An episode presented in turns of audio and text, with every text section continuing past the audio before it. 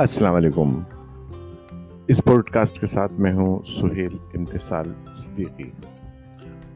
آج کے اس pod cost میں جو آپ اس وقت ملاحظہ کر رہے ہیں، اس میں میری کوشش ہوگی کہ میں گاڑیوں کے بارے میں کچھ آپ سے گفتگو کروں، کچھ بتاؤں۔ اور یہ اصل میں اب ضرورت سی بن گئی ہے۔ آج کی آج کے زمانے میں گاڑی ضرورت تو ہے ہی۔ کچھ لوگوں کا شوق بھی ہے اور وہ نئے نئے ماڈلس کی گاڑیاں لیتے ہیں۔ ہمارے معاشرے میں ایک اچھی گاڑی جو ہے وہ اسٹیٹس سمبل کاؤنٹ ہوتی ہے۔ اور نئی گاڑی جب آتی ہے تو ایک بڑی تعداد میں لوگ جو ہیں ایک دوسرے سے گفتگو بھی کرتے ہیں جو گاڑیوں کے شوقین ہیں۔ کہ کون سے ماڈل کی اب جو آئی ہے اس میں کیا چینجز ہوئی ہیں، کیا نئی اختراع کی ہے، اس کے اندر کوئی نئی ایجاد کی ہے۔ لیکن ایک بات طے شدہ ہے کہ پاکستان میں گاڑیاں روز بروز مہنگی ہوتی جا رہی ہیں۔ ان کی قیمتوں میں اضافہ ہی ہو رہا ہے۔ ابھی کچھ عرصے پہلے بھی پاک سوزوکی موٹرس نے گاڑیوں کی قیمتوں میں اضافہ کیا تھا۔ اور اس وقت اگر ہم بات کریں پاک سوزوکی موٹرس کی، تو گزشتہ کئی دہائیوں سے یہ مہران نے کی جگہ اب سوزوکی نے آلٹو متعارف کروایا۔ اور اس جس وقت اسے متعارف کرایا گیا تھا، اس وقت اس کی قیمت بارہ لاکھ پچاس ہزار روپے تھی۔ اس کار کی قیمت پر یقیناً آن لائن کمیونٹی نے بھی ہنگامہ کھڑا کیا تھا اور بہت کچھ اس سلسلے میں شور ہوا ہوا تھا۔ پاکستان میں تیرہ سو سی سی سے نیچے کی جو گاڑی ہے، اس میں کوئی ورائٹی نہیں ملے گی آپ کو۔ اس لیے کہ کمپٹیشن نہیں ہے۔ آٹھ سو سی سی سے نیچے کی، آٹھ سو سی سی سے نیچے کی جو کاریں تیار ہو رہی ہیں، اور ہزار، ایک ہزار سی سی کے گاڑیاں، تین کاریں دستیاب ہیں، ان میں سے یہ ساری کاریں صرف پاک سوزو کی موٹرز بناتی ہیں۔ اچھا اب اگر اس سے اوپر کی ہم کیٹیگری کی بات کریں تو صرف تین گاڑیاں ہیں جس میں دو ٹوئٹا کی اور ایک نو والی چینی کمپنی ہے، فا، اس کی گاڑی ہے۔ تو تیرہ سو سی سی تک کی گاڑی مارکیٹ میں کیونکہ اس کا مقابلہ نہیں ہے، تو ورائٹی جس حد تک موجود ہے، وہ ان دو ہی کمپنیوں کی طرف سے پیش کی جاتی ہے۔ یعنی انہی کمپنیوں نے ایک طریقے سے مارکیٹ پر اپنی اجارہ داری قائم کی ہوئی ہے۔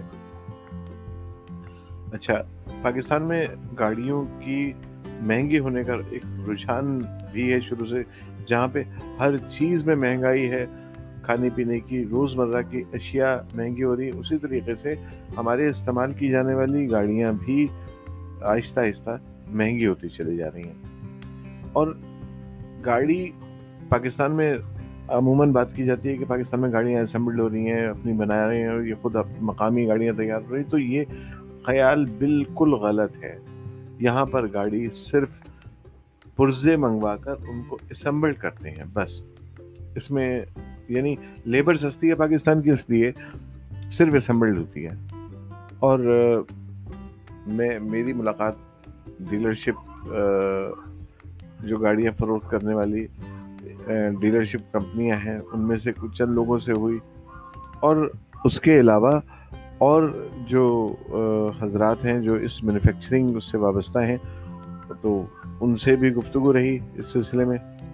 تو وہ، ان کا کہنا یہ صرف یہی تھا کہ ہم اسمبلرس ہیں بھائی، ہم پرزے جوڑنے والے ہیں جو مختلف پرزوں کو جوڑ کر گاڑی بناتے ہیں اور پھر ہم ان سے فروغ کرتے ہیں۔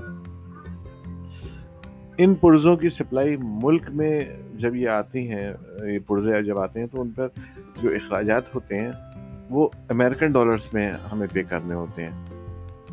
اچھا ایک ڈیلر جو ہے، ایک تخمینہ ہے کہ چالیس پچاس ہزار روپے تک فی گاڑی کماتا ہے ایک ڈیلر جبکہ ٹوئٹا کمپنی نے، اگر ہم سن دو ہزار انیس کی بات کریں تو اس میں اکسٹھ ہزار گاڑیاں بیچی تھیں۔ تو اس حساب سے جو کمپنی کا جو اینول پروفٹ تھا، سالانہ منافع تھا، جو ان کی طرف سے رپورٹس دی گئی اس کے مطابق اٹھارہ ارب روپے بنا تھا۔ اس میں سے ایک ارب روپے پرزوں کی فروخت کی مد میں نکال دیں آپ۔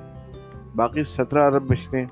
اس حساب سے فی گاڑی کمپنی نے ستائیس ہزار روپے پروفٹ آف مارجن اس پر تھا اس کا کمپنی کا۔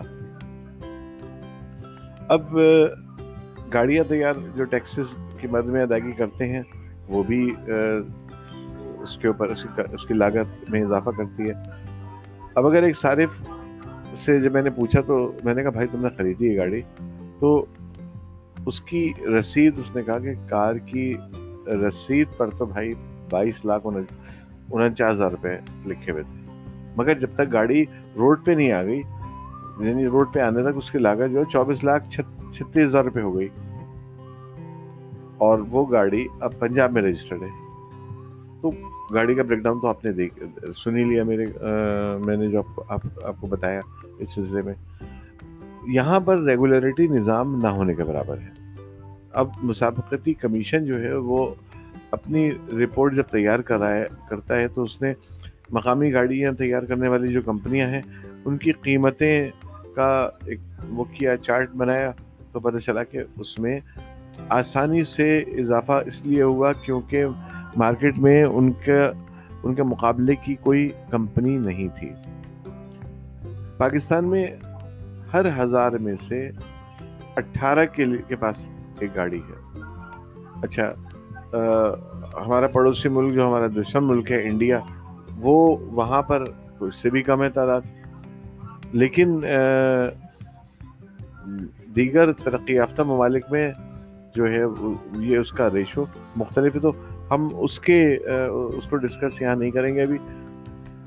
طلب اور رسد کی جو، کا جو فرق ہے، اس پہ ضرور تھوڑی سی بات کروں گا میں کہ نئی گاڑیوں کے لیے پریمیم کے پیسے باقاعدہ طلب کیے جاتے ہیں۔ اور یہ بات اب اوپن ہے، کوئی اس اسے چھپایا نہیں گیا کہ سرمایہ کار طلب اور رسد کی جو اس خلیج کو پارٹ جب وہ بانٹتے ہیں تو انہیں وہ بانٹ نہیں پاتے اور اس کے لیے وہ سرمایہ لگاتے ہیں اور ان کا سرمایہ منافع کی صورت میں انہیں مل جاتا ہے بڑے آرام سے۔ تو وہ ایسی گاڑیاں جن کی زیادہ مانگ ہوتی ہے، زیادہ ڈیمانڈ ہوتی ہے، انہیں پہلے سے خرید کر وہ شو روم پہ کھڑا کر دیتے ہیں اور پریمیم کے پیسوں سے اس سرمایہ کاری پر جو گاڑی کی قیمت کے علاوہ بھی ان کو منافع اچھا خاصا ہوتا ہے۔ تو اس قسم کی ناجائز سرگرمیوں کو روکنے کے لیے حکومت نے بتایا گاڑی والوں گاڑیاں بنانے والوں کو، ایسے کار ڈیلروں کو بلیک لسٹ کرنے کو کہہ دیا تھا کہ بھائی فوراً ان کو بلیک لسٹ کریں۔ جو گاڑیوں میں پریمیم یا آن منی طلب کرتے ہیں۔ آن منی کا بھی ایک تصور ہے۔ پاکستان میں سب گاڑیوں سے کے فروخت اور خرید سے وابستہ لوگ جو گاڑیوں کا شوق رکھتے ہیں، ان کو پتہ ہے کہ حالانکہ ہمارے پرائم منسٹر عمران خان نے ٹو تھاؤزنڈ نائنٹین کو کابینہ کے ایک اجلاس میں ایک کمیٹی بنانے کا کمیٹی بنائی تھی جو اس معاملے کی نگرانی کر رہی ہے۔ اس کمیٹی میں وزیر قانون اور وزیر خزانہ وغیرہ سب شامل ہیں۔ تو انہوں نے کہا کہ نئی گاڑیوں کی خریداری کے عمل کو ریگولیٹ کرنا ہے۔ اور اب اس میں ٹیکسز وغیرہ کا اور پورے سسٹم کا اس پر ہم بعد میں تذکرہ کریں گے، بعد میں بتائیں گے۔ بہت ساری چیزیں اس بزنس سے وابستہ ہیں جو ہم آہستہ آہستہ آپ کو اپنے مختلف پوڈ کاسٹ میں بتاتے رہیں گے۔ اب آج کا یہ پوڈ کاسٹ صرف یہیں تک انشاءاللہ اگلے پوڈ کاسٹ میں مزید ڈیٹیل کے ساتھ ہم گفتگو کریں گے اور اس وقت تک کے لیے سہیل امتصال صدیقی کو اجازت دیجیے۔ اللہ حافظ ناصر